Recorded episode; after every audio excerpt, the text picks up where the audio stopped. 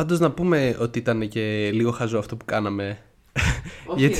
Όχι εμείς όχι, να κάνουμε χαζά πράγματα. Ναι, δεν ξέρω, δεν ξέρω αν το... Μάλλον θα το έχουν καταλάβει από το quality του audio, αλλά είμαστε στην Ελλάδα και οι δύο. Ε, έτσι ξεκινάμε την καινούργια σεζόν. Και εγώ πήγα στο σπίτι του Άλκη, χτύπησα το κουδούνι και μου απάντησε η μητέρα του να μου, για να μου πει ότι «Α, ο Άλεξ έχει πάρει το λεωφορείο για να πάει στο δικό στο σπίτι». Επομένως είμαστε τόσο επαγγελματίες που πήγαμε ένας στο σπίτι του άλλου. Όταν τα μυαλά είναι in sync απόλυτο, δηλαδή ε, δεν, δεν μπορείς να σταματήσεις αυτή την ομάδα. Αυτή η ομάδα έχει γεννηθεί για να κερδίζει. Γεννημένη για το content. Filmtatoi, Filmtatois και αγαπητά μας Filmtata πλάσματα. Αυτός του οποίου τη φωνή θα ακούσετε σε λίγα δευτερόλεπτα είναι ο Κωνσταντίνος. Και η άλλη φωνή που μόλις ακούσατε είναι ο Άλκης. Και όλοι μαζί, εσείς και εμείς, είμαστε οι... Filmtatoi! Συγχαρητήρια για το γούστο σας, το κινηματογραφικό και όχι μόνο. Πάρτε τα popcorn σας και απολαύστε. Τώρα είμαστε καλά. Είναι καλός ο Αλκίνιο τώρα. Ναι. Καλώς φαίνεται. Επιστρέψαμε, Filmtatoi και Filmtatois και αγαπημένα μας, όπως πάντα, Filmtata πλάσματα. Το λαϊκό αίτημα έρχεται να ικανοποιηθεί. Όλες σας οι επιθυμίες και οι ευχές σας για τη νέα χρονιά γίνονται γεγονός ήδη από τον πρώτο μήνα της. Και το λέω έτσι για να ρίξω τις προσδοκίες πότε θα βγει αυτό το επεισόδιο. ε, γιατί είμαστε και πάλι πίσω στα άδυτα, στα λιμέρια της ηχογράφησής μας, μαζί με τον αγαπημένο σας Κωνσταντίνο Μαχιά. Γεια, καλησπέρα για από μένα και καλή χρονιά. Σίγουρα δεν ήταν δικό μου το φταίξιμο που έχουμε τόσο καιρό να βγάλουμε επεισόδιο. Σίγουρα φταίει ο Άλκης και γι' αυτό μπαίνουμε στη νέα χρονιά δυναμικά. Με τον Άλκη να απολογείται που αργήσαμε να βγάλουμε επεισόδιο, έτσι δεν είναι, Άλκη? Νομίζω ότι τα πέντε ή έξι άτομα που μας έχουν στείλει στο inbox των Filmtatoi, Μαχιά, σταμάτα να καθυστερείς. Περιμένουμε νέο επεισόδιο, δεν έχουμε τι να ακούσουμε στο λεωφορείο και στο εργαστήριο που κάνουμε στις διπλωματικές μας.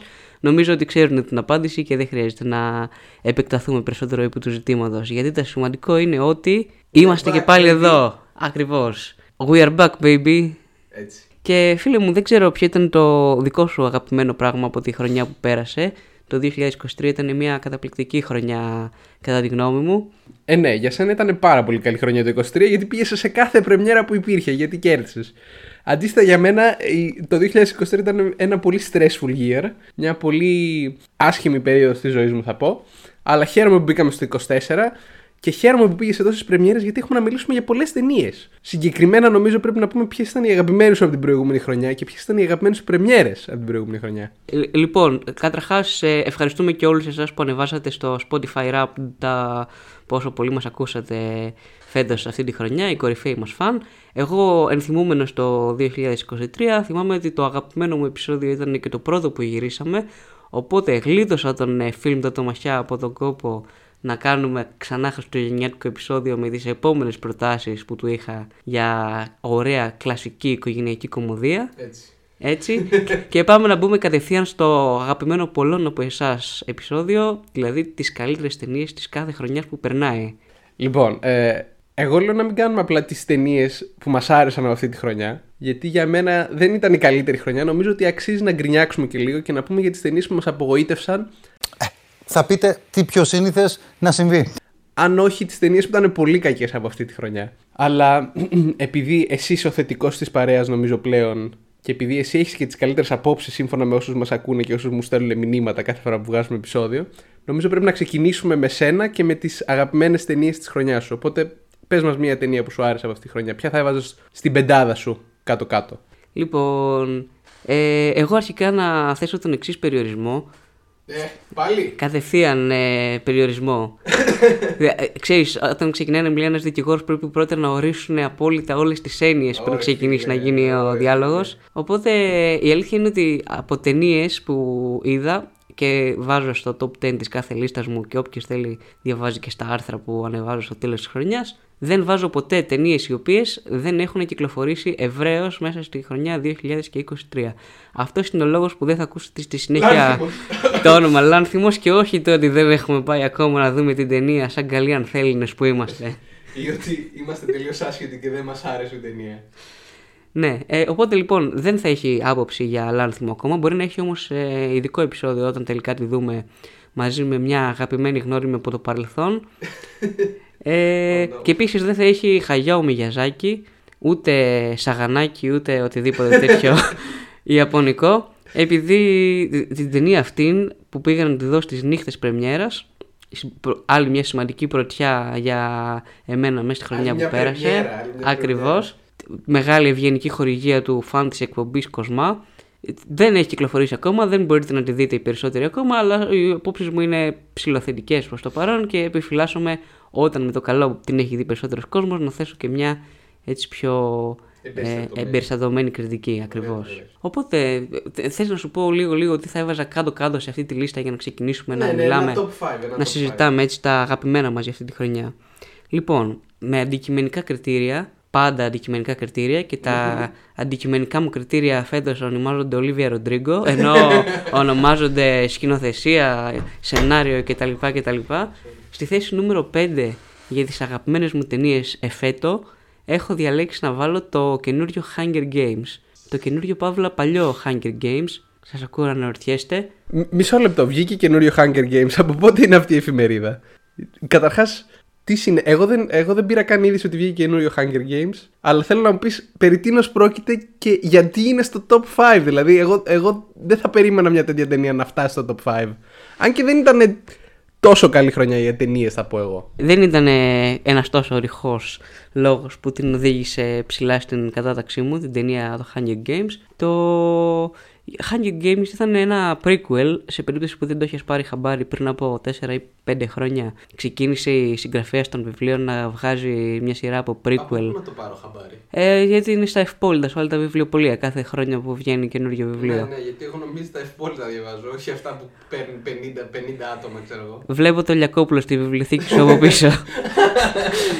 ε, το Hunger Games λοιπόν, το A Ballad of Songbirds and Snakes, που βγήκε εφέτο, ήταν ένα prequel, φίλε μου, και όλοι γνωρίζουμε ότι τα prequel έχουν έτσι μια παράδοση, μια, μια εμπειρία χρόνων, θα έλεγε κανένας, στις μεγάλες ταινίες, στις θερλικές επιτυχίες που καταφέρουν να εξασφαλίσουν ακριβώς το πρωτότυπο αίσθημα που είχαμε νιώσει όταν βλέπαμε και το παλιό, έτσι δεν είναι? Ήδη δεν θέλω να δω αυτή την ταινία, αλλά τώρα που μου λες ότι είναι και prequel, δηλαδή δεν θέλω να τη δω δύο φορές.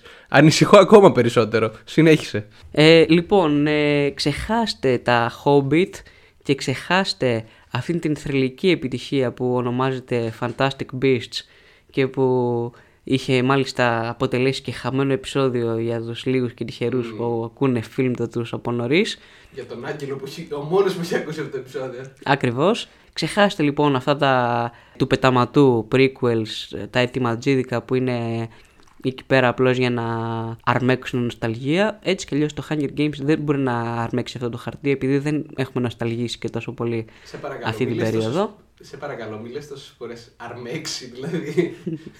Δεν ξέρω τι θα μας πούνε, να μας κάνουν ρηπό. Τα σας βάλω συνέχεια. Ε, ήταν μια καλή ταινία. Ήταν μια πολύ solid ταινία, περισσότερο solid από όσο την ε, περίμενα, η οποία έχει διάρκεια μαραθώνια τύπου δύο ώρες και σαράντα λεπτά. Mm. Ναι, ναι, σαν κάτι άλλα που βγαίνανε φέτος, για τα οποία θα μιλήσουμε στη συνέχεια. Αλλά πραγματικά δεν καταλαβαίνεις πότε περνάνε. Δηλαδή είναι μια άκρως ευχάριστη ταινία. Εγώ μπορώ να την έβαζα και μπορεί και δεύτερη θέση στις καλύτερες αυτού του franchise. Αυτού του franchise δεν λέει πολλά, βέβαια. Συνολικά, νομίζω ότι. Οκ, okay, ναι, δεν είναι κανένα αριστούργημα η. Κατά δυσθεώρητα, δεν έπιασε ποτέ τίποτα δυσθεώρητα ύψη το Hunger Games franchise στον κινηματογράφο, αλλά εδώ πέρα ήταν μια εμπειρία η οποία πραγματικά δεν την περιμέναμε και ακριβώς για το στοιχείο της έκπληξης τη βάζω στη θέση νούμερο πέντε. Ε, ωραία. Η μόνη ερώτηση που έχω για αυτή την ταινία είναι, πέρα από το γεγονός ότι μάλλον δεν θα τη δω εγώ ποτέ, αλλά γιατί τη βρήκες τόσο ευχάριστη και ενδιαφέρουσα κτλ? Γιατί υπήρχαν και άλλες ταινίες μέσα σε αυτή τη χρονιά, νομίζω, που και εγώ έχω πει ότι ήταν ευχάριστες και γι' αυτό έβαλα υψηλή βαθμολογία. Αλλά από... δεν φαντάζομαι ότι ήταν ευχάριστη επειδή ήταν χαζούλα ή ξέρω εγώ, ήταν πολύ χαρούμενη. Ήταν... Τη βλέπω ως μια κλασική ταινία, sequel, prequel, ε, με δράση κτλ. Τι ήταν αυτό που σε έκανε να, να πεις ότι ήταν τόσο ευχάριστη? Για άτομο που πριν λίγα επεισόδια σε αυτό το podcast στήριζε στο Divergent, σαν πολύ shade έχεις να ρίξεις για Hunger Games. Έχω να πω. Ε, ουδέμια σχέση παρόλα αυτά. Νομίζω ότι το Ballad of Songbirds and Snakes έπαιξε μπάλα σε πιο σοβαρά επίπεδα και όχι που να απευθύνεται απλά σε εφηβικό κοινό και να ικανοποιήσει, ξέρω εγώ, εφηβικές φαντασιώσεις για ωραίους τυπάδες που με τα μούσκουλά τους σώζουν δεσποινίδες κλπ. Ακριβώς, ακριβώς. ε, ήταν μια ταινία δυστοπική στον πυρήνα της. Θυμηθήκαμε τι σήμαινε το Hunger Games και ποιος ήταν το, ο σκοπός εξ αρχής πίσω από όλο το σκηνικό που είχε στηθεί. Και επίσης τραγουδούσε η Olivia Rodrigo, οπότε δεν μπορώ να κρατήσω. όχι, όχι. Γενικότερα αυτή η ταινία είναι πολύ καλή, παιδιά. Δείτε την, πιστέψτε την αυτή την ταινία και θα την απολαύσετε. Είμαι απολύτως σίγουρος, σας το εγγυώμαι εκατό τοις εκατό. Ε, ωραία. Εγώ αυτό που καταλαβαίνω είναι ότι ήταν πολύ καλό το world building της ε, ταινίας και γι' αυτό σου άρεσε. Ε, και είχε και Hunky Boys και Hunky Girls, γι' αυτό επίσης σου άρεσε, ωραία. Και επίσης είχε και Dark Academia, το οποίο είναι ένα vibe που πρέπει να έρθει επιτέλους να κάνει τη διαφορά και στον κινηματογράφο. Οπότε της δίνουμε extra points για το γεγονός ότι το έκανε επιτυχημένα. Ωραία, vibes, moods, Dark Academia. Και γι' αυτό εγώ θα δώσω τη δικιά μου θέση πέντε για, τα, για τις καλύτερες ταινίες της χρονιάς. Στο... πώς λεγότανε? Στο «Οι κότες το έσκασαν». Όχι, εντάξει. Αν και την είδαμε και αυτή την ταινία, νομίζω. Και εσύ την είδες, έτσι. Εγώ δεν την έχω. Δεν την έχεις δει, ωραία. Εγώ έχω την έχω δει. ε, όχι. Ε, άμα λέμε για mood και Hunky Boys, νομίζω ότι η τελευταία ταινία του James Gunn στο Marvel Cinematic Universe αξίζει να είναι στο top uh, πέντε, αλλά με το ζόρι, γιατί φέτος δεν ήταν καλή χρονιά για καλές ταινίες, που να με εντυπωσίασαν εμένα τουλάχιστον. Αλλά παρόλα αυτά, ε, το soundtrack είναι απίστευτο. Ο, ο Chris Pratt και το υπόλοιπο cast είναι επίσης το ίδιο απίστευτοι και έχουν την ίδια χημεία που είχαν πάντα. Και η υπόθεση, αν και πολύ γρήγορη και πολύ busy όπως πολλές ταινίες της Marvel τείνουν να είναι αυτή την περίοδο, εμένα με ευχαρίστησε και ήταν ένα, ήταν ένα καλό τέλος στην τριλογία αυτή που αυτός ο ιδιαίτερος σκηνοθέτης ε, έχτισε τόσα χρόνια. Ε, για να δούμε τώρα τι θα κάνει και στην ντι σι. Δεν έχει δώσει καλά δείγματα μέχρι στιγμής. Φαίνεται το, ναι, φαίνεται το Marvel fanboy. Δεν δε χρειάζεται και πάρα πολύ. ε, όλοι ξέρουμε ότι αν υπάρχει μια super hero live action ταινία να κρατήσουμε για φέτος, αυτή ήταν το Flash. Αλλά ε, παρόλα αυτά πρέπει να σημειώσω ότι υπάρχει ένα στη μονταζιέρα, μου λένε κάτι πουλάκια, ένα επεισόδιο το οποίο ήταν αποκλειστικά στο γευμένο πόνο στο Guardians of the Galaxy mm. και το οποίο έρχεται εκτός τόπου και χρόνου, όταν θα έχουμε ξεχάσει όλοι το Galaxy τρία, αλλά έρχεται. Lost Episode ένα. Lost Episode Volume εκατό χιλιάδες. Volume εκατό χιλιάδες. Το... Θεωρείς ότι είναι το πέντε ή όχι? Ε, όχι, λοιπόν, το, το Galaxy ήταν μια ευχάριστη ταινία, αλλά δεν ήταν και top πέντε material. Υπάρχουν άλλες ταινίες παρακάτω που ταιριάξουν στο ίδιο vibe καλύτερα για μένα. Κλασικός ντι σι fanboy λοιπόν και ο Άλκης για άλλη μια φορά. Α, αλλά συνεχίσουμε. Τι θα έβαζες εσύ στο νούμερο τέσσερα λοιπόν? Στο νούμερο τέσσερα επιστρέφουμε μετά το, την περσινή ταινία που κανένας δεν είδε με, με τις προτάσεις μου εκείνο το νορβηγικό σου ειδικό τι, τι ήτανε ρομάντζο. Και τώρα πάμε να μεταναστεύσουμε σε ένα νοτιοκορεάτικο αντίστοιχο, την ε, ταινία Past Lives. Μια ταινία που βγήκε τώρα το φθινόπωρο στους σινεμάδες εδώ στην Αθήνα και παίζονταν μάλιστα για πολύ καιρό και στο αγαπημένο Ιντεάλ και έχει απεικονίσει έτσι ένα όμορφο ρομάντζο, αλλά όχι με την κλασική και στερεοτυπική έννοια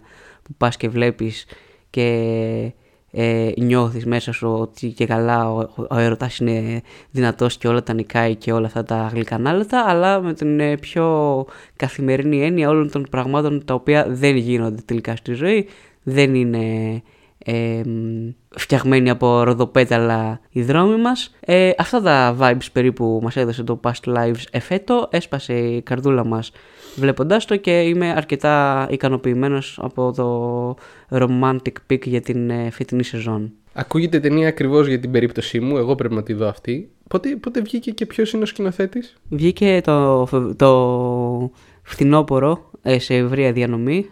Όλοι μιλάγανε ήδη από το καλοκαίρι για αυτή την ταινία που είχε κάνει επιτυχία και θράφη στα φεστιβάλ. Και η σκηνοθέτης είναι μια Σελίν Λόγγκ, την οποία δεν την είχα ξανακούσει εγώ. Μπορεί να είναι και η πρώτη της ταινία, αλλά εν πάση περιπτώσει είναι όλο νοτιοκορεάτικο από άποψη αυτών που το κουβαλάνε.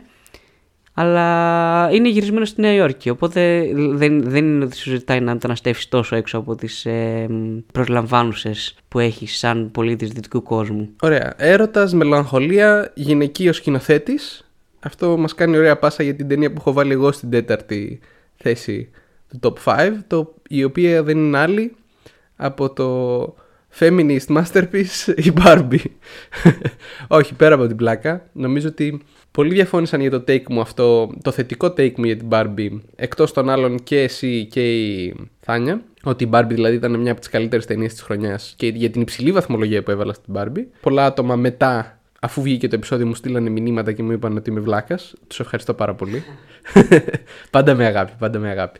Αλλά νομίζω ότι ήταν μία από τις ταινίες η οποία όχι απλά χαρακτήρισε το zeitgeist του καλοκαιριού, αλλά χαρακτήρισε και ολόκληρη τη χρονιά υπό μία έννοια. Δηλαδή ήταν ένα μεγάλο event, το οποίο εν πολλοίς άξιζε το hype το οποίο πήρε, το οποίο έδωσε μια φρέσκια νότα για τα blockbuster τα οποία βγήκαν το είκοσι είκοσι τρία και τα οποία θα βγουν στη συνέχεια, γιατί ήταν πολύχρωμο, φανταχτερό, loud, αλλά ταυτόχρονα ήταν και πολύ καλά σκηνοθετημένο, το οποίο νομίζω ότι έλειπε εν, εν πολλοίς από τον κινηματογράφο τα τελευταία χρόνια και το οποίο είναι μια θετική εξέλιξη. Επομένως αξίζει να είναι στις top πέντε ταινίες της χρονιάς. Ε, νομίζω ότι βλέπουμε για ακόμα μια χρονιά ποιος είναι το Hollywood Shield αυτού του podcast. ποιος, ποιος έχει κά, κάτσει εκεί πέρα κάτω και όδι του σερβίρουνε αμάσιτο από τη δυτική κοινωνία, το τρώει και ζητάει και περίσσευμα. Έτσι, έτσι. Ε, το, όχι, ξέρεις κάτι. Είμαι απόλυτα διατεθειμένος να ακούσω την ταινία Barbie, κυρίως για την ε, σημαντικότητά της, όχι τόσο για την, ε, κατα... ναι, ναι, την ενστενή ενία ποιότητα του θεάματος το οποίο είδαμε. Αλλά τουλάχιστον το έβαλα και στην ε, λίστα μου για το είκοσι είκοσι τρία, τουλάχιστον από άποψη ε, marketing και από άποψη να δημιουργήσει ξανά μια μεγάλη εμπειρία, όπως ήταν οι εμπειρίες κινηματογραφικές που τις θυμόμασταν στο παρελθόν προ-COVID. Κατά κύριο λόγο, τουλάχιστον σε αυτό το τομέα, το Barbie ήταν μία από τις σημαντικότερες ταινίες της χρονιάς. Εδώ να αναφέρουμε ότι ο Άλεξ έχει βγάλει και ένα άρθρο στους Athenian Times για τις δέκα καλύτερες ταινίες της χρονιάς, οι οποίες δεν, πέφτουν, δεν είναι ακριβώς οι ίδιες με το top πέντε που θα πούμε τώρα, αλλά όποιος ενδιαφέρεται να ακούσει παραπάνω μπορεί να τα διαβάσει. Ευχαριστούμε τους Athenian Times για την... που μας φιλοξενούν επίσης. Συνέχισε, πες μας και για την τρίτη σου ταινία, ε, αφού δεν είμαι... Αφού εγώ είμαι ο Hollywood Seal, τουλάχιστον να δώσουμε σε σένα τον artist, uh, independent minded, uh, uh, δεν ξέρω και εγώ τι, την ευκαιρία να μιλήσεις λίγο περισσότερο. Ε, λοιπόν, πάμε λοιπόν σε μια έτσι ταινία του indie, του καλλιτεχνικού ρεύματος, του κινηματογράφου. Μια ταινία από έναν άνθρωπο με όραμα. Μια, μια ταινία που φαινόταν από το τρέλερ ότι είναι για τον λίγο κόσμο και για τους εκλεκτούς. Να πούμε εδώ ότι δεν μας βλέπουν, αλλά εγώ άρχισα να γέρνω στην καρέκλα μου σιγά σιγά περιμένοντας να ακούσω αυτή την ταινία. Και η ταινία αυτή ήταν το Dungeons and Dragons Honor Among Thieves. Το Dungeons and Dragons είναι μια ανεξάρτητη παραγωγή, δεν θα την έχεις ακουστά. Ναι, ναι, πρέπει να είναι από την Αχιλλή, κάτι τέτοιο, έχεις δίκιο. Ναι, ε, το Dungeons and Dragons ήταν για μένα, πώς έφερες, έφερες πριν το Guardians of the Galaxy στην κουβέντα που είχε τα fan vibes και είχε έναν ε, ωραίο κόσμο να χτίσει. Και θυμάσαι πέρυσι που μιλάγαμε για το Bullet Train και λέγαμε τι ωραία ταινία που ήταν το Bullet Train και πόσο δεν την περιμέναμε. Mm. Ε, αυτό φέτος ήταν το Dungeons and Dragons. Ήταν και αυτό, αυτό. Και αυτό το λέω εγώ που δεν έχω παίξει Dungeons and Dragons στη ζωή μου ούτε μία φορά. Αλλά στο λένε επίσης και άτομα τα οποία γνωρίζω και παίζουν συστηματικά και βρήκανε σε αυτή την ταινία το adaptation το οποίο δεν περίμεναν ποτέ. Ναι, ε, κοίτα, άμα, άμα θεωρήσω ότι ήταν καλύτερο από ό,τι περίμενες, μπορώ να το ακούσω γιατί είναι τόσο ψηλά στη λίστα σου. Εμένα μου έπεσε αρκετά flat αυτή η ταινία, δηλαδή δεν με εντυπωσίασε όσο, όσο θα έπρεπε για να τη βάλουμε σε top πεντάδα, έτσι. Δηλαδή σίγουρα δεν πάει στις αποτυχίες της χρονιάς, σίγου, για μένα δεν πάει στις επιτυχίες επίσης, αλλά μέχρι εκεί. Δεν ξέρω, ίσως, ίσως, ίσως δεν ήμουν το target demographic, ίσως δεν ήμουν στο σωστό mindset όταν έβλεπα την ταινία. Αλλά δεν τη βρήκα τόσο ευχάριστος όσο τη βρήκε το ίντερνετ, γιατί έβλεπα και πολλά memes και τα λοιπά, όχι μόνο από την Ελλάδα, αλλά και από το εξωτερικό, ρε παιδί μου, ότι συζητιόταν πολύ αυτή η ταινία. Και μου έκανε εντύπωση όταν την είδα, ρε παιδί μου, ακριβώς. Δηλαδή δεν έζησε το hype το οποίο είχα πάρει εγώ. Μη με φάτε. Τώρα, ου, έρχονται όλα τα hardcore fans του Dungeons and Dragons να σε φάνε ζωντανό που έχουμε στο κοινό μας. Αλλά ξέρεις κάτι, θα σου πω. Η αλήθεια είναι ότι το Dungeons and Dragons Ε, αρχικά δεν είναι ταινία material top πέντε όντως, αλλά μεταξύ μας τώρα όταν ακούνε top πέντε όλοι πάνε κατευθείαν στις πρώτες δύο. Αλλά πέρα από αυτό, ε, εγώ το βάζω σε αυτή τη λίστα επειδή δεν θέλω να μιλήσω για τις ίδιες ταινίες που έχουμε ήδη κάνει ολόκληρα επεισόδια πάνω τους. Mm-hmm. Υπήρχε άλλη ταινία η οποία είναι στο νούμερο τρία αυτής της λίστας. Κάτι μου λέει ότι θα την αναφέρεις και εσύ εντός ολίγου. Ναι, ακριβώς, ακριβώς. Μας λείπει το καλό φάνταση από το σινεμά, αυτό να κρατήσετε από αυτό το πικ μου. Και νομίζω ότι με Dungeons and Dragons ξεκινάει ένα καλό ε, franchise φαντασίας να μας δίνει κάθε δύο τρία χρόνια μια ταινία να μας στέλνει να ταξιδέψουμε σε φανταστικούς κόσμους ωραίους. Μας έχει λείψει, φίλε. Αυτό είναι ένα ε, είδος το οποίο έχει κακοτύχει, έχει κακοπέσει, δεν, ε, δεν έχει βγάλει το potential που θα μπορούσε. Ε, ωραία. Και αφού ο Άλκης μιλάει για endless sequels και για συνεχόμενα franchise, ας αναφέρω και εγώ την τρίτη μου ταινία, η οποία είναι ένα ακόμα endless sequel, το Killers of the Flower Moon του αγαπημένου του Άλκη Σκορσέζε. Α, ναι, το Killers of the Flower Moon, το κλασικό αυτό sequel για ε, χορεύοντας με τους λύκους. ναι, ναι, ναι, ναι, ναι, το κλασικό, το κλασικό.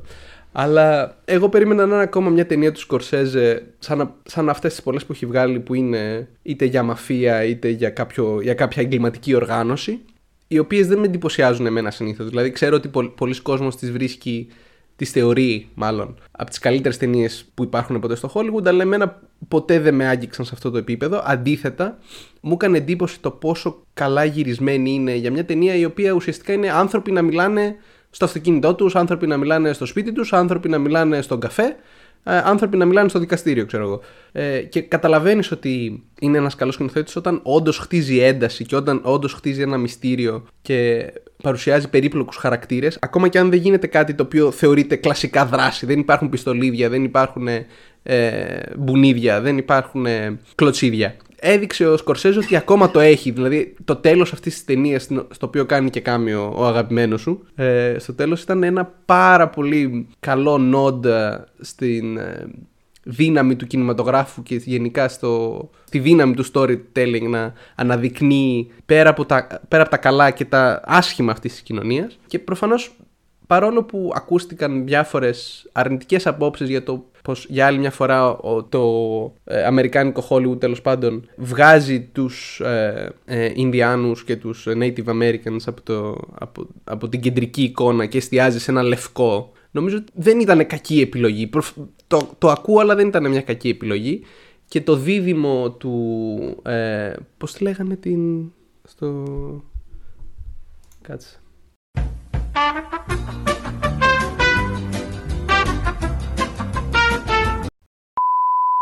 Λίλι Lily Gladstone. Και εγώ θυμόμουν το Λίλι, αλλά δεν θυμόμουν. Mm. Ωραία. ε, και νομίζω ότι το πρωταγωνιστικό ζευγάρι του Ντικάπριο και της Lily Gladstone έδωσαν πραγματικά τρομερές ερμηνείες. Ο Ντικάπριο έπρεπε να παίξει κάποιον ο οποίος από τη μία πλευρά αγαπούσε την ε, Μόλι, τη γυναίκα του, αλλά ταυτόχρονα ήταν και συνεργός στην δολοφονία, όχι απλά τη δικιά της, αλλά και ολόκληρης της κοινότητάς της και του πολιτισμού της. Θα το πρότεινα πάρα πολύ. Αν είστε σε όρεξη για κάποιο δράμα με την παλιά έννοια του, του όρου, το προτείνω ανεπιφύλακτα και νομίζω ότι όποιος το δει αυτό θα το απολαύσει, και ας είναι μια μεγάλη ταινία. Την έχω δει, εννοείται. Πρεμιέρα. ε, λοιπόν, άκου να δεις. Πολύ επιθετικό βάλει. Όχι, μ' αρέσει, μ' αρέσει. Λοιπόν, ε, άκου να δεις. να, να τα λέμε τα σίκα σίκα και τη σκάφη σκάφη. Ναι, το μεταξύ τα σίκα σίκα και η σκάφη σκάφη δεν είναι σαν καρέτα καρέτα. ε, ε, ε, μια μικρό διάλειμμα για χιουμοράκι. Mm. Λοιπόν, ε, ωραίος ο Σκορσέζε. Πάντα στιβαρός. Έμπαινες. Και ε, βεβαίως πριν από τριάντα χρόνια που ήταν και τεκνό. Αλλά... τριάντα χρόνια ήταν πενήντα. Ναι. Η αλήθεια είναι ότι έχω εντυπωσιαστεί πολύ περισσότερο στο παρελθόν για, από Μάρτιν Σκορσέζε, γι' αυτό ήταν οριακά εκτός της ε, δεκάδας μου στο άρθρο. Mm. Ήταν παρόλα αυτά μια ε, αρκετά ωραία ταινία, με την παλιά έννοια του τύπου το, έτσι, το δράμα το στιβαρό. Με τις, αυτό, ναι, τύπου Hit, ο Νονός, ξέρω εγώ, ο Ταξιτζής. Εγώ προσωπικά δεν εντυπωσιάστηκα ιδιαίτερα από τον DiCaprio. Βρήκα ότι έχει κάνει και πιο απαιτητικά πράγματα στη ζωή του. Όπως επίσης δεν εντυπωσιάστηκα και από τον De Niro. Αυτό με λυπεί περισσότερο. Να λέω, τους βρήκα και τους δύο λίγο να παίζουν στα ίδια νερά που έχουν ξαναπαίξει σε πολλές ταινίες στο παρελθόν. Και εκεί χαλάστηκα. Το ακούω, το ακούω. Όμως το μήνυμά της ήταν σαφώς πολύ δυνατό και το πρωτότυπο φινάλε της επίσης εξαιρετικό. Τα συλληπιτήριά μου σε κάτι άτομα που γνωρίζω ότι έπρεπε να φύγουν από το σινεμά για να μην πληρώσουν δεκαπέντε ευρώ στο πάρκινγκ και χάσανε τα τελευταία δέκα λεπτά που ήταν μόνο αυτό το φινάλε. Τώρα που έχουμε κάνει set, νομίζω, τις πρώτες τρεις ταινίες από την κορυφαία μας πεντάδα για εφέτος. Ε, δηλαδή αυτές τις οποίες κανένας δεν θα δει, παρότι μπήκανε να ακούσουν το σημερινό μας podcast. Μιλάμε για σένα, Άγγελε, και Αριάδνη. Δηλαδή literally τα αδέρφια μας. Αυτές που μπορούμε να μιλήσουμε χωρίς να σταματήσουν να ακούσουν. Ναι, ναι, ναι. Νομίζω ότι ήρθε η ώρα να σπάσουμε στο σερί των πολύ καλών ταινιών και να γκρινιάξουμε λιγάκι, επιτείνοντας την αγωνία σας για τις κορυφαίες ταινίες μας για τη χρονιά που πέρασε. Ε, με, με κάποιες, ε, όχι honorable mentions που βλέπετε στις λίστες που λένε όλοι καλές ταινίες που δεν καταφέραν να μπουν, αλλά για, μιλάμε για απογοητεύσεις της χρονιάς που μας πέρασε, για ταινίες από τις οποίες είχαμε προσδοκίες και η αλήθεια είναι ότι δεν ήρθαν να τις ικανοποιήσουν. Άρα θα ξεκινήσω εγώ με το controversial opinion, γιατί θέλω πραγματικά να μου ξαναστείλετε το πόσο λάθος είμαι και παρακαλώ στείλτε μου άμα διαφωνείτε μαζί μου. Θα πω ότι η απογοήτευση για μένα της χρονιάς ήταν το John Wick τέσσερα. Ω, oh, το ξέρω, ήταν και στη λίστα του Άλκη άμα τη διάβασε κανείς. Όχι από την άποψη ότι ήταν κακή ταινία, αλλά από την άποψη ότι επειδή είναι η τελευταία ταινία, να, να δώσει έναν άλλον αέρα τουλάχιστον και στο χαρακτήρα και στη ε, ταινία. Και αισθάνομαι ότι αν το John Wick τέσσερα ήταν το John Wick τρία, ε, δεν θα είχα την ίδια αντίδραση. Αλλά νομίζω ότι επειδή είναι μια τέταρτη ταινία, κούρασε λίγο παραπάνω από ό,τι έπρεπε αυτό το στυλ και δεν είχε πολλά καινούρια πράγματα να δώσει. Και από αυτή την άποψη με απογοήτευσε. Όχι, δεν ήταν κακή ταινία. Άμα θέλετε να τη βάλετε να τη δείτε, εγκρίνω.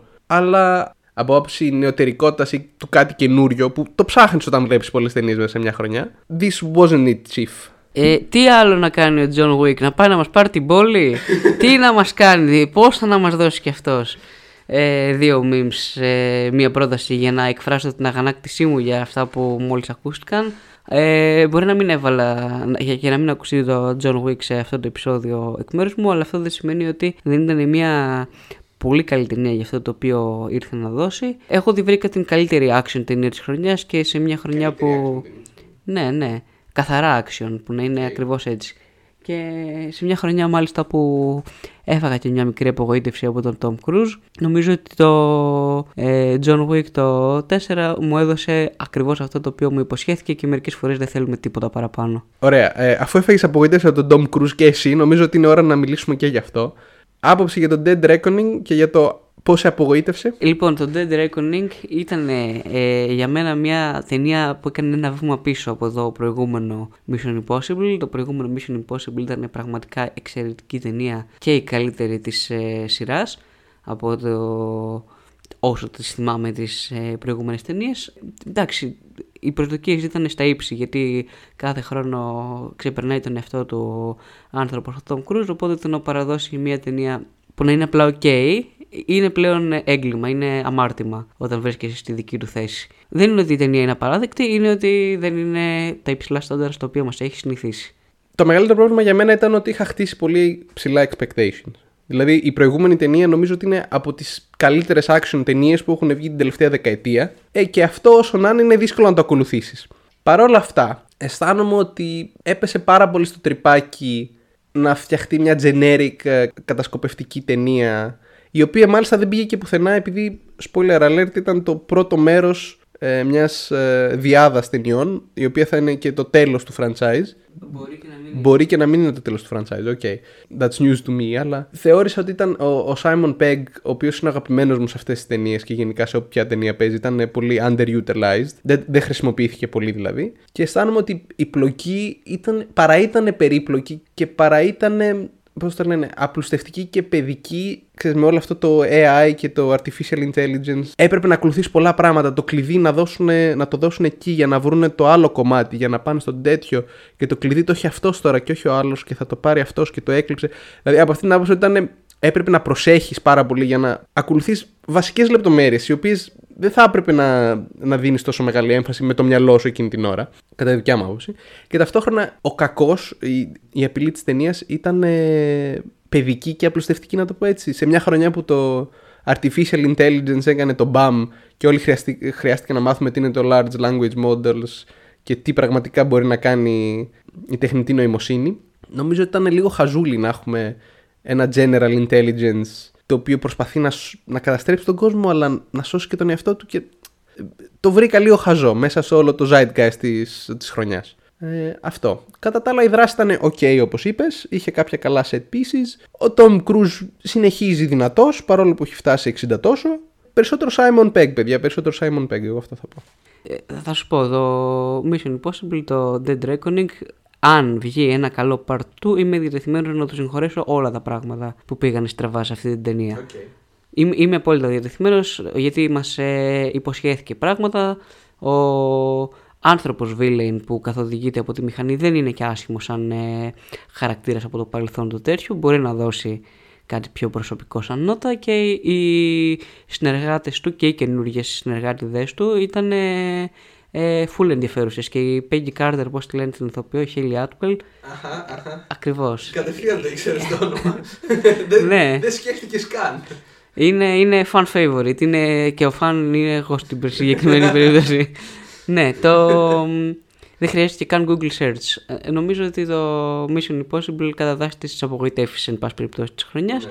Και το ίδιο ακόμα θα πω εγώ, εάν μου επιτρέπεις φίλε μου, δεν ξέρω αν την είδες αυτή την ταινία, για ακόμα μια πολύ αναμενόμενη ε, ταινία της χρονιάς.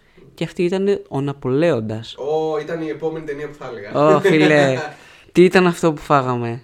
Πες μου γιατί δεν σου άρεσε, γιατί εγώ περίμενα να μην μου αρέσει, από την άποψη ότι ένα, δεν είμαι ο τρελός φαν του Joaquin Phoenix, ο οποίος ήταν μεγάλο κομμάτι αυτής της ταινίας, και δεύτερον ε, θεωρώ ότι ο Ridley Scott απλά πρέπει να σταματήσει να κάνει ταινίες και δει ε, historical movies, πώς το λένε, πώς είναι, ιστορι... ιστοριογραφικές, ναι, δεν ξέρω, αλλά ναι, δηλαδή εγώ περίμενα να είναι πατάτα αυτό από την αρχή. Και αν, αν δεν έχετε δει την ταινία Ναπολέοντας που έχει βγει το εβδομήντα, αυτή είναι καταπληκτική ταινία που πρέπει να δείτε, αλλά πες μου γιατί δεν σου άρεσε εσένα. Ε, λοιπόν, αρχικά να πω και εγώ ότι ο Joaquin Phoenix ε, ένιωθα και εγώ ότι ήταν σε μια πολύ καλή περίοδο της ε, καριέρας του. Θα έλεγε κανείς ότι έχει αναγεννηθεί σαν Phoenix από τις τάχτες του. Είχαμε ώρα να πούμε μια τέτοια αυλακία. Να πούμε μαλακία τώρα. Ναι, ναι, ναι. Ε, και ο Ridley Scott επίσης ήταν σε ένα καλό σερί. Δηλαδή, εγώ με το... το... The Last Duel είχα ψηθεί full ξανά για Ridley Scott. Ωραία, ναι, ναι, ναι. Εγώ τουλάχιστον τον ε, εκτιμάω αρκετά σαν σκηνοθέτη. ε, Επομένως ε, είχα προφανώς, εγώ πιστεύω ρεαλιστικά, αρκετά υψηλές προσδοκίες. Το τελικό αποτέλεσμα του Ναπολέοντα παρόλα αυτά ε, καταλήγει λίγο άνισο, λίγο flat, και βασικά αυτό το οποίο μου έλειψε περισσότερο ήταν ένα, μια αφήγηση που να ξεκινάει από κάπου και να καταλήγει κάπου αλλού.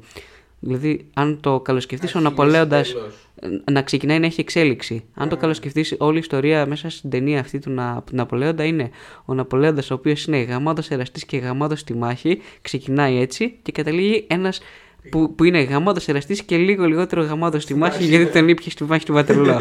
Αλλά παρόλα αυτά και πάλι τον θαυμάζουμε, γιατί και πάλι παραμένει γαμάτος στη μάχη. δεν, δεν είδα δηλαδή κάπου εκεί κάτι που να τον προβληματίσει σε όλη τη διαδρομή του, κάποια εμπόδια τα οποία χρειάστηκε εκ μέρους του μεγάλη προσπάθεια για να τα κατακτήσει κτλ. Ό,τι ήθελε, το... μπορεί να ήταν έτσι στην ιστορία, δεν ξέρω, αλλά άμα ήταν έτσι δεν θα ήταν αρκετά ενδιαφέρον, εγώ πιστεύω. Δηλαδή, okay. σίγουρα υπάρχουν πολλά complexes τα οποία χάθηκαν κάπου στη μετάφραση για τον Ναπολέοντα, και πόντα αυτού επικεντρωθήκαμε στην ε, σχέση του με την, ε, πώς τη λέγανε, την Τύψα, με την Ιωσήφινα, μπράβο. Ε, okay. Ξέρω εγώ, ο Ridley Scott, άμα χρειάζεσαι πέντε ώρες για να μας δείξεις μια ενδιαφέρουσα ταινία, ίσως θα έπρεπε εξ αρχής να την κάνεις σειρά.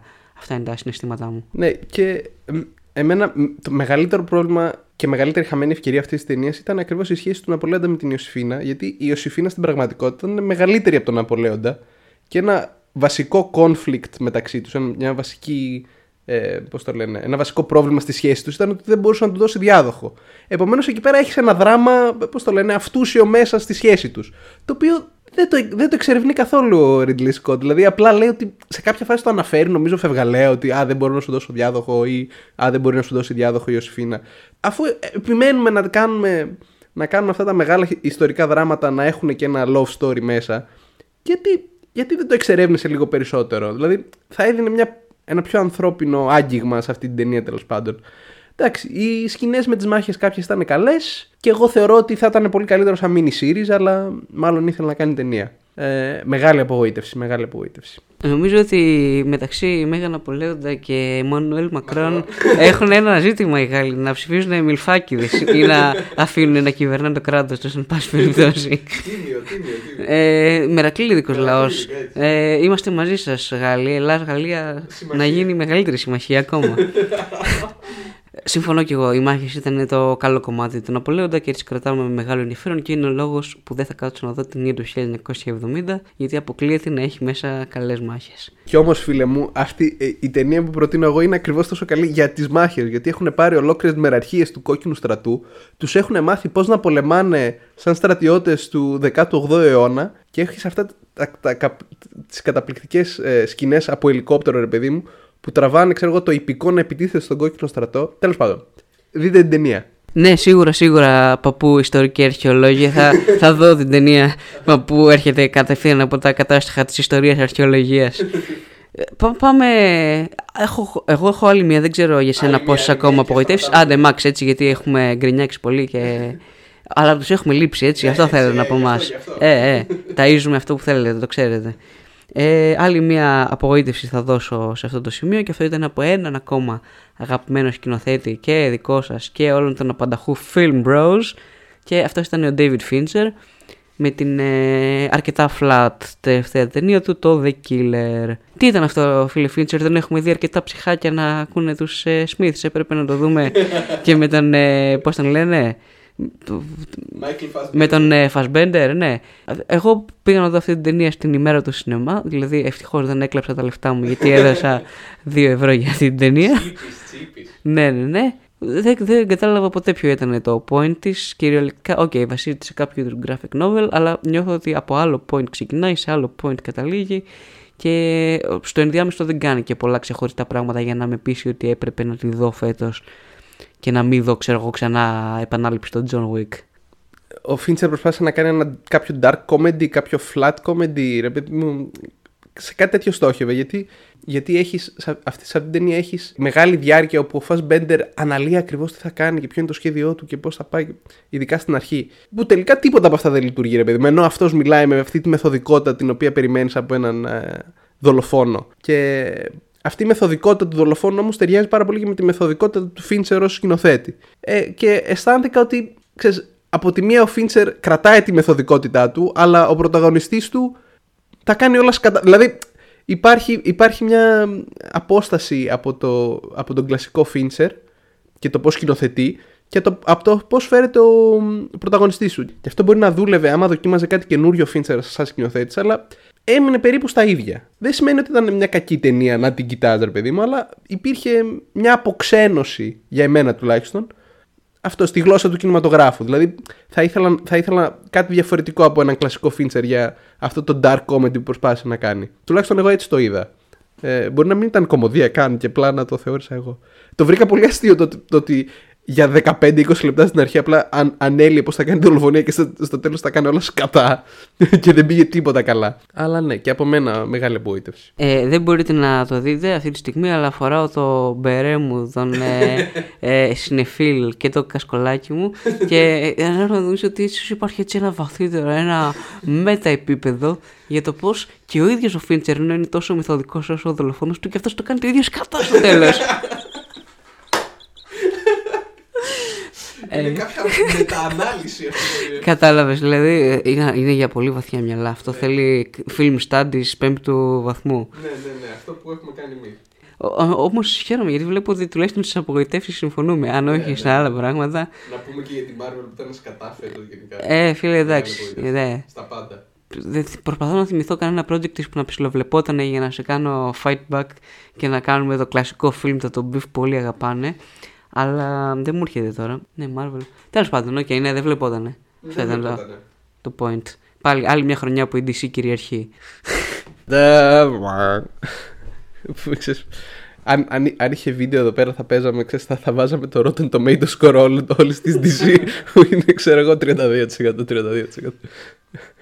Εγώ απλά να ενημερώσω ότι αυτές οι ταινίες που βλέπεις το τριάντα δύο τοις εκατό της ντι σι κτλ, κτλ φαίνονται πολύ πολύ καλύτερα να τις βλέπεις σε πρεμιέρα θρι ντι και τζάμπα.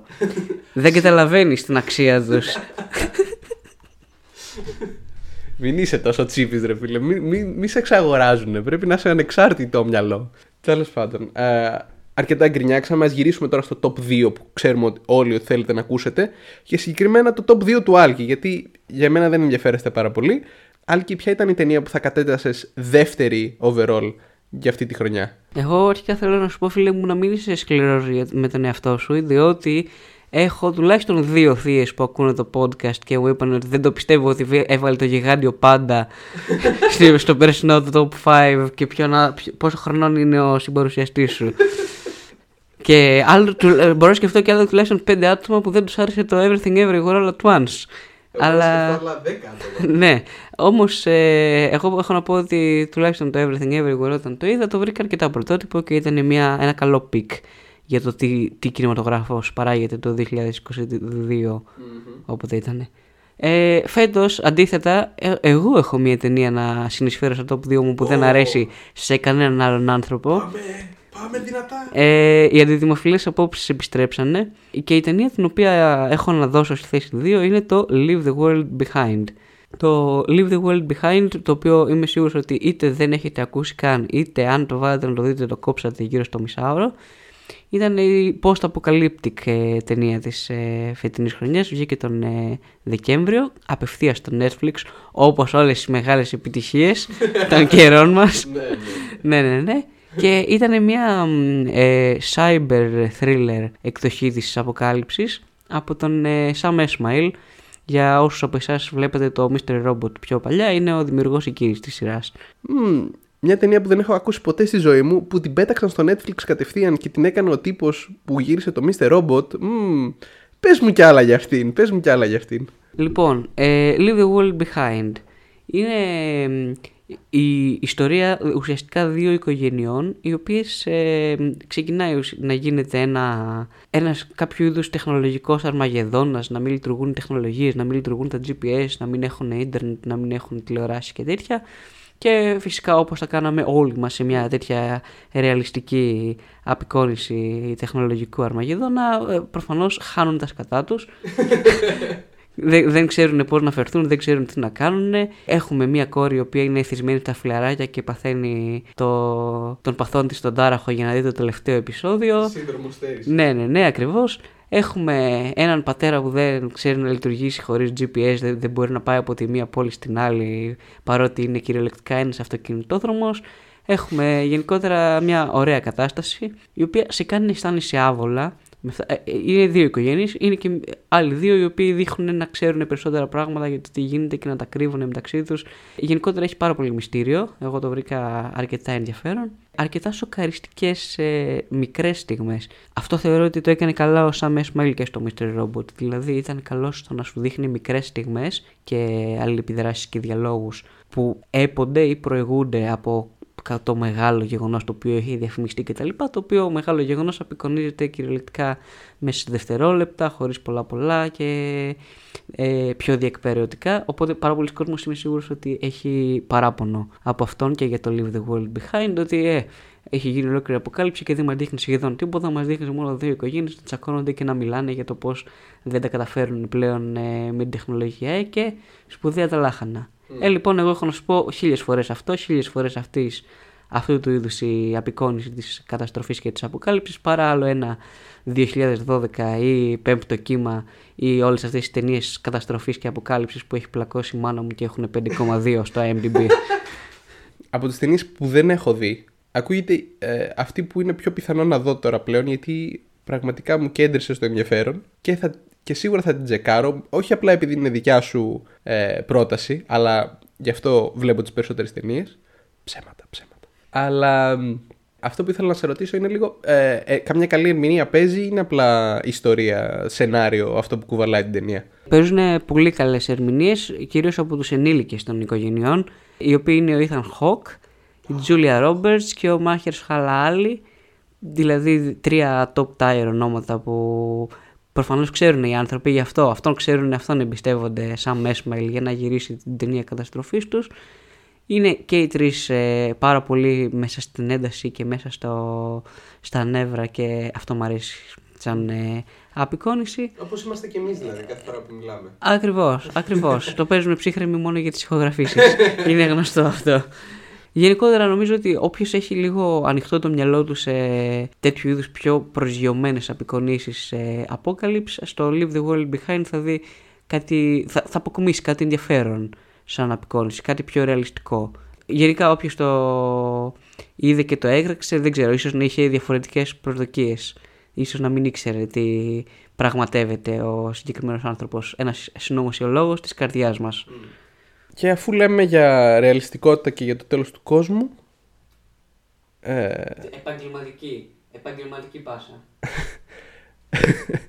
δεν, δεν θα πω για την, για την ταινία την οποία περιμένει ο Άλκης, αλλά θα πω για τη δεύτερη αγαπημένη μου ταινία αυτής της χρονιάς, η οποία, όπως και το Red Panda, ήταν μια animation ταινία. Αλλά σε αντίθεση με το Red Panda, νομίζω ότι δεν είναι απλά, δεν είναι απλά για δεκατριάχρονα κοριτσάκια. Αλλά σε αντίθεση με το Red Panda, νομίζω ότι ε, θα... δεν θα λάβω hate για αυτή μου την επιλογή, γιατί ήταν μια από τις καλύτερες, ίσως η καλύτερη ταινία της χρονιάς, ανάλογα με το τι θα πει ο Άλκης. Και ήταν το Spider-Man ε, Into the Spider-Verse, Across the Spider-Verse, η οποία πραγματικά νομίζω είναι μια ταινία. Καλά, πέρα από το ότι να... εγώ τη βάζω δεύτερη, για τον έναν και κύριο λόγο ότι, είναι... ότι πήγα μέσα στην ταινία χωρίς να ξέρω ότι είναι το πρώτο μισό μιας διάδας πάλι. Επομένως δεν περί... περίμενα να... να τελειώσει με έναν πιο ευχάριστο και πιο ε, καθαρτικό τρόπο. Δεν ξέρω αν είναι σωστή λέξη αυτό, αλλά θα συνεχίσουμε. Ε, νομίζω ότι... Ε, η Sony Animation, παρά το γεγονός ότι δεν φέρθηκε πολύ καλά στους σχεδιαστές και στους animators της, σπρώχνει μπροστά γενικότερα το medium των ε, κινουμένων σχεδίων, του animation νομίζω. Το animation είναι σωστός όρος ακόμα και στα ελληνικά. Γιατί πραγματικά δεν προσπαθεί να κάνει αυτό που κάνουν όλοι, που είναι ουσιαστικά να αντιγράφουν την Disney, αλλά δημιουργεί ένα πολύχρωμο, δυναμικό και περίπλοκο με την καλή έννοια στυλ, το οποίο πλέον το αντιγράφουν άλλοι. Επομένως εκεί πέρα μπορείς να καταλάβεις ότι έχουν κάνει μια πολύ καλή δουλειά και ότι άγγιξε πολύ κόσμο αυτή, αυτός ο τρόπος του animation. Και νομίζω ότι είναι και μια καλή υπενθύμηση ότι ο ρεαλισμός δεν είναι η μόνη λύση για να ε, προκαλέσει συναισθήματα σε κάποιον. Καλώς ο Σκορσέζε, καλή, καλή η ρεαλιστική του ε, απεικόνιση διαλόγων και η εστίασή του σε, σε πραγματικούς διαλόγους και σε Ε, μονόπλανα κτλ. Και, και δεν ξέρω και εγώ τι άλλο κάνει ο Σκορσέζε για να φέρει αυτό το ρεαλισμό. Αλλά ε, το animation έχει τη δυνατότητα να σου προκαλέσει συναισθήματα με πολύ διαφορετικούς τρόπους, με το πώς χρησιμοποιεί το χρώμα, με το πώς χρησιμοποιεί τις γραμμές, πόσο έντονες είναι ή πόσο στρογγυλά είναι τα πράγματα ή πόσο δεν ξέρω και εγώ τι. Και νομίζω ότι άμα θέλουμε να πούμε για κάτι καινούριο στο δύο χιλιάδες είκοσι τρία, το Across the Spider-Verse ήταν κάτι τέτοιο. Και ανυπομονώ να δω το δεύτερο μισό της ταινίας, έτσι ώστε να πω ότι ήταν από τις καλύτερες ταινίες της δεκαετίας. Εγούχου! Τα Mickey Mouse επέστρεψαν, φίλες και φίλοι. Ακριβώς. Εν τω μεταξύ, να, να το έχουμε πει και να το έχουμε συζητήσει το σύνορο, ότι κοίτα να δεις μετά από πόσα χρόνια ε, μια ταινία της Marvel θα είναι ξανά κοντά στην κορυφή, και μου έχει βάλει στον υπολογιστή και βλέπουμε μπροστά μας εδώ και μισή ώρα το Ant-Man and the Wasp Quantumania. Μιλάμε τώρα, πήγε πολύ μπροστά το το Modok, τον είδες? Που πήγε μπροστά το Medium. Ναι, όχι, τέλος πάντων. Για μένα είναι το νούμερο ένα το Across the Spider-Verse. Είναι μια αρκετά μεγάλη έκπληξη και για μένα το να το βάζω στην πρώτη θέση, και πραγματικά πρώτη φορά θα πω μπράβο στον εαυτό μου. Μπράβο, μπράβο στον εαυτό σου. Ναι, ναι, ναι. Γιατί είμαι ο άνθρωπος που γενικότερα προσπαθούσε επί πολλά χρόνια, πέρα από το βασικό του είδος που ήταν έτσι το escapist, τα super hero, τα sci-fi και τέτοια, να, να ψάξεις να βρει κάτι πιο αληθινό και πιο προσγειωμένο. Μια ταινία που να απεικονίζει με τέλειο τρόπο την εποχή, να έχει κάτι έτσι σημαντικό σαν μήνυμα. Ε, γενικά όμως ε, είχα μια προτίμηση προς τις ε, προσγειωμένες ταινίες. Όμως ε, φέτος, για να είμαστε απολύτως ειλικρινείς, το Across the Spider-Verse ήταν ένα υπερθέαμα, ήταν ε, ζωντανό. Είχε παρόλα αυτά πολύ ανθρώπινους χαρακτήρες, δηλαδή το, το δράμα του και η καρδιά του ήταν ε, καθαρά ανθρώπινες, Και όσοι μπουν έτσι στον κόπο να το υποτιμήσουν επειδή είναι σε κινούμενα σχέδια και να πούνε ου, αυτά είναι για πιτσιρίκια, ου, παιδάκια, χαχαχό, και εγώ είμαι μόνος σοβαρός και βλέπω μόνος σοβαρές ταινίες. Και το λένε αυτό κάτι άτομα που κατά τα άλλα βλέπουν πενήντα αποχρώσεις του γκρι και μας λένε για τα σημαντικά κοινωνικά μηνύματά τους. Ε... Που είναι valid άμα το πιστεύεις αυτό. Αλλά μην, μην έρχεσαι μετά και μας λες ότι όχι, το φίλε, animation δεν είναι πραγματικός κινηματογράφος. Το, το animation είναι και πραγματικός κινηματογράφος πλέον και πραγματική τηλεόραση και απόλυτα ικανό να μας δώσει σωστές καλογραμμένες ιστορίες. Και αυτό νομίζω είναι το σημαντικότερο που πρέπει να κρατήσουμε, ότι ο κινηματογράφος έχει ανάγκη από καλογραμμένες ιστορίες. Στην εποχή της τεχνητής νοημοσύνης που ξεκινάμε να μπαίνουμε σιγά σιγά, αυτές τα σπανίζουν λίγο-λίγο. Οπότε γιατί να μην ε, ε, βγάλουμε το καπέλο μας σε ταινίες όπως το Cross the Spider-Verse. Εγώ είμαι απόλυτα υπέρ και μπράβο στο Spider-Verse που έσπασε το βέτο μου κατά των σούπερ χειρού ταινιών. Κάτι που θεωρώ ότι είναι λίγο επικίνδυνο, επικίνδυνο ότι είναι λίγο, με τρομάζει εμένα, μην πάρουν τα, τα λάθος μηνύματα η παραγωγή στο Hollywood, είναι ότι αυτή η ταινία έχει να κάνει πολύ με multiverse. Το χειρίζεται αρκετά καλά και επειδή ακριβώς έχει και λίγο διαφορετικό στυλ για κάθε universe το οποίο επισκέπτεται ο Miles Morales κατά τη διάρκεια αυτής της περιπέτειας στην οποία μπαίνει, αυτό δίνει ένα νόημα στο να υπάρχει multiverse, παιδί μου, γιατί μπορείς να ε, πειραματιστείς πάρα πολύ με το στυλ του πώς ε, σχεδιάζεις τον κόσμο, του πώς ζωγραφίζεις τον κόσμο, το πώς απεικονίζεις κάτι. Το οποίο ταιριάζει πάρα πολύ στο animation, έτσι. Δεν ταιριάζει τόσο πολύ σε μια ταινία της Marvel, για παράδειγμα, η οποία μπορεί να το χρησιμοποιήσει αυτό για δύο τρία λεπτά, δύο τρία στυλάκια με σι τζι άι και μετά να το πετάξει. Ε, αλλά σε μια ταινία που είναι, όχι hand drawn, που είναι drone τέλος πάντων, που τη ζωγραφίζουν, ε, ταιριάζει πάρα πολύ. Αλλά με φοβίζει ότι θα πάρουν το, το μήνυμα ότι μας αρέσουν τα multiverse και να μας δώσουν περισσότερες ταινίες με multiverse. Νομίζω το έχουμε εξερευνήσει όσο πρέπει για τα επόμενα πέντε χρόνια τουλάχιστον.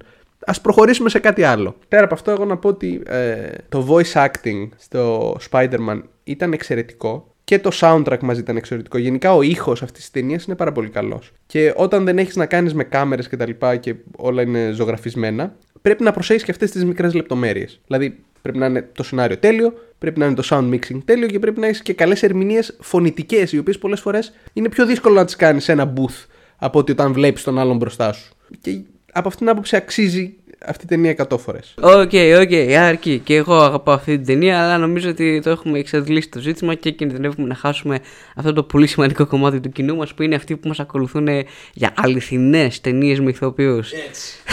Πάμε λοιπόν να μας δώσεις τη δική σου κορυφαία ταινία της χρονιάς, η οποία θέλω να πιστέψω ότι θα μας επαναφέρει στο σωστό δρόμο. Yes, yes. Ποια είναι λοιπόν για σένα, φίλε μου, η κορυφαία ταινία της χρονιάς που μας πέρασε? Και φυσικά και θα μας επαναφέρω στις σοβαρές ταινίες, γιατί η καλύτερη ταινία της χρονιάς μου είναι το Chicken Run, Dawn of the Nugget. Τι είναι το Chicken Run? Δεν είναι το Fast and Furious το δέκα? Δεν είναι το Aquaman? Τι, τι ωραίες ταινίες βγήκανε φέτος και είναι το Chicken Run, Dawn of the Nugget. Σίγουρα θα στιέβεσαι. Α, πώς σας την έφερα έτσι, τι μπαγάσας που είμαι. Όχι παιδιά, εντάξει. Το νούμερο ένα για μένα, νομίζω ότι θα το έχουν προβλέψει πάρα πολύ, είναι το Oppenheimer, η ταινία του Νόλαν, που ήρθε μαζί με τον Barbie για να ε, ισοπεδώσει αυτή τη χαρά που μας έδωσε η ταινία της ε, Greta και να μας, να μας ρίξει μέσα στην κατάθλιψη και στο existential dread.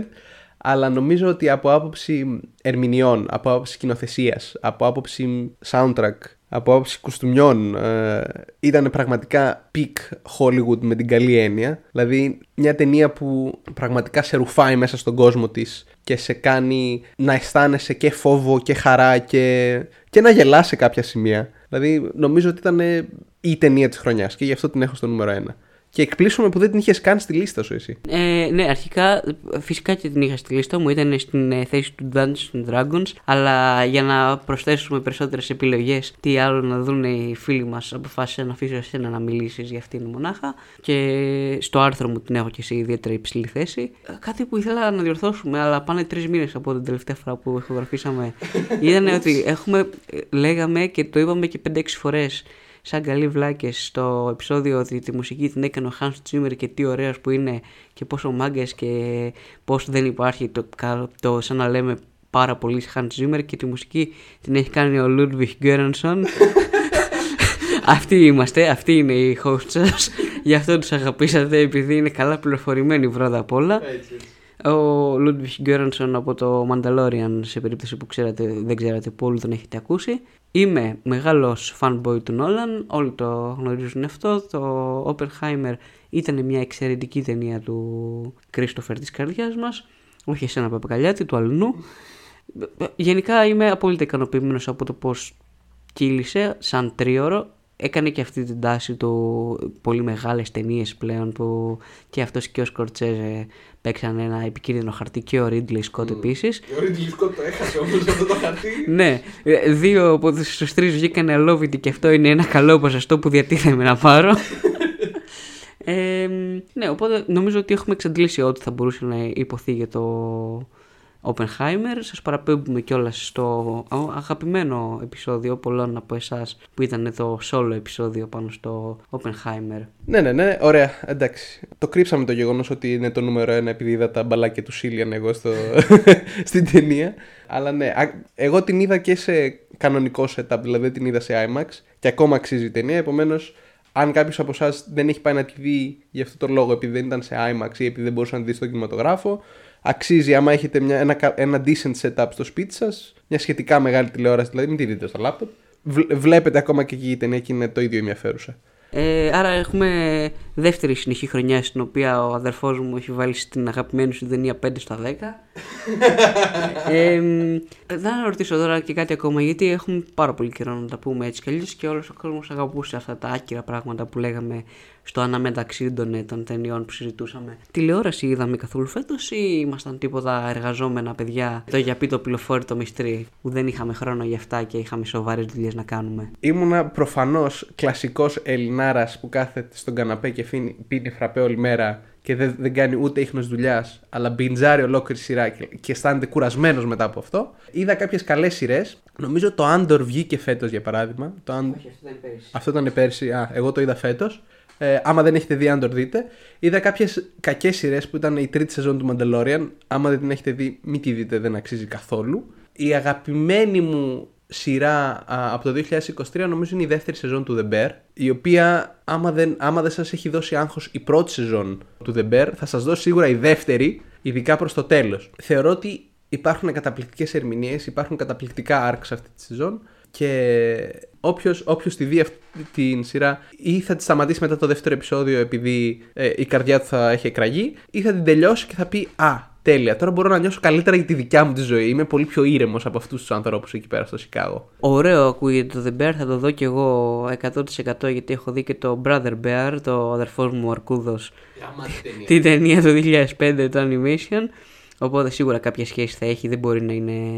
άκυρο τέλος το όνομα. Εγώ δεν είδα πολύ τηλεόραση είκοσι είκοσι τρία, είδα όμως το Ted Lasso, την τελευταία του σεζόν, η οποία μου άρεσε πάρα πολύ. Είδα και το The Last of Us. Α, και εγώ και εγώ το είδα το The Last of Us. Ε, για το The Last of Us έχω μια καλή άποψη, σκέτο καλή. Για το Ted Lasso έχω μια εξαιρετική άποψη. Είναι η σειρά που προτείνω πλέον σε όλους τους φίλους μου, σε όσους ξέρω ότι έχουν ανάγκη μια πηγή θετικής ενέργειας για να νιώθουν καλύτερα, να πάρουν έτσι έναν αέρα χολσομιάς από αισιόδοξους ανθρώπους που κάνουν όμορφα πράγματα και που μας μαθαίνουν ξανά γιατί αγαπάμε τον αθλητισμό. Τέλεια. Ε, το, το Ted Lasso είναι μια σειρά που εγώ δεν έχω δώσει την ευκαιρία την οποία χρειάζεται να δώσω αυτή τη σειρά. Δεν μου αρέσει πάρα πολύ ο Jason Sudeikis γενικά. Αυτός δεν είναι. Έτσι, ναι. Δεν με εμπνέει πάρα πολύ, αλλά α, την προτείνεις όντως αρκετές φορές και σε έχω ακούσει να την προτείνεις και σε άλλα άτομα. Επομένως πρέπει να της δώσω μια ευκαιρία. Και για το The Last of Us θα πω ότι εντυπωσιάστηκα με το πόσο καλή ήταν, αν και είχε καλό, ρε παιδί μου, source material. Μπορείς να δεις πώς αυτό θα πήγαινε στραβά. Δηλαδή θα, άμα το κάνανε ταινία για παράδειγμα Ridley Scott, ή αν ήταν ένα πολύ αυστηρό adaptation του παιχνιδιού ε, αυτό καθ' αυτό. Γιατί στο παιχνίδι σκοτώνει πολύ περισσότερους ανθρώπους από ό,τι σκοτώνει στη σειρά ο, ο Joel. Αλλά ναι, έχουμε και τον Daddy κυριολεκτικά Πέντρο Πασκάλ στη σειρά, ο οποίος δίνει... Το, τον κάνει πιο συμπαθή από ό,τι ήταν στο παιχνίδι γενικά τον Joel. Και ναι, προφανώς το, το τέλος δεν το κάνουμε spoil, αλλά χτυπάει το ίδιο καλά όπως χτυπάει και με το παιχνίδι. Αλλά όπως χτυπάει και ο Joel, θέλουμε κι εσείς να χτυπήσετε το subscribe button. Α, όχι, εντάξει. Ε, αλλά θέλουμε, εκτός από το να κάνετε subscribe στο podcast και να μας προτείνετε σε κάποιον, να μας πείτε και τις δικές σας απόψεις για το ποιες ήταν οι καλύτερες ταινίες της χρονιάς. Και κυρίως αν άμα διαφωνείτε μαζί μας ή άμα θέλετε να προσθέσετε κάτι το οποίο εμείς ξεχάσαμε, στείλτε μας ένα μήνυμα, ρε παιδιά. Εμείς πάντα τα διαβάζουμε και πάντα γελάμε μεταξύ μας με, το, με τα πράγματα που, που στέλνουν σε μένα κυρίως και διαφωνούν. Επομένως, μην τρέπεστε. Ε, εννοείται, βεβαίως. Είμαστε απόλυτα ανοιχτοί στις απόψεις σας και ευχαριστώ ιδιαίτερα και τους πέντε από εσάς που ανταποκρίθηκαν στο κάλεσμά μου να σπαμάρουν τον Κωνσταντίνο μέχρι να επιστρέψει και να μας απαντάνε σε όλα τα story των film. Δεν ωραία, αφήστε τα αυτά και γυρίστε κανένα καινούργιο επεισόδιο. Ε, όπως ξαναείπα πριν, we are back babies. Ε, αυτό είναι μόνο η αρχή για, ένα, για μια ακόμα μαγική σεζόν Filmtatoi. Για ακόμα περισσότερο κινηματογραφικό content και τηλεοπτικό content. Ξέρετε πολύ καλά τι πρέπει να κάνετε. Ξέρεις εσύ, εσύ που μας ακούς αυτή τη στιγμή, τι είναι αυτό το οποίο πρέπει να κάνεις. Άκουσέ μας, αγάπησέ μας, νομιμοποίησέ μας. Ε, πω, πω, γεννημένος για το content ο συμπαρουσιαστής μου.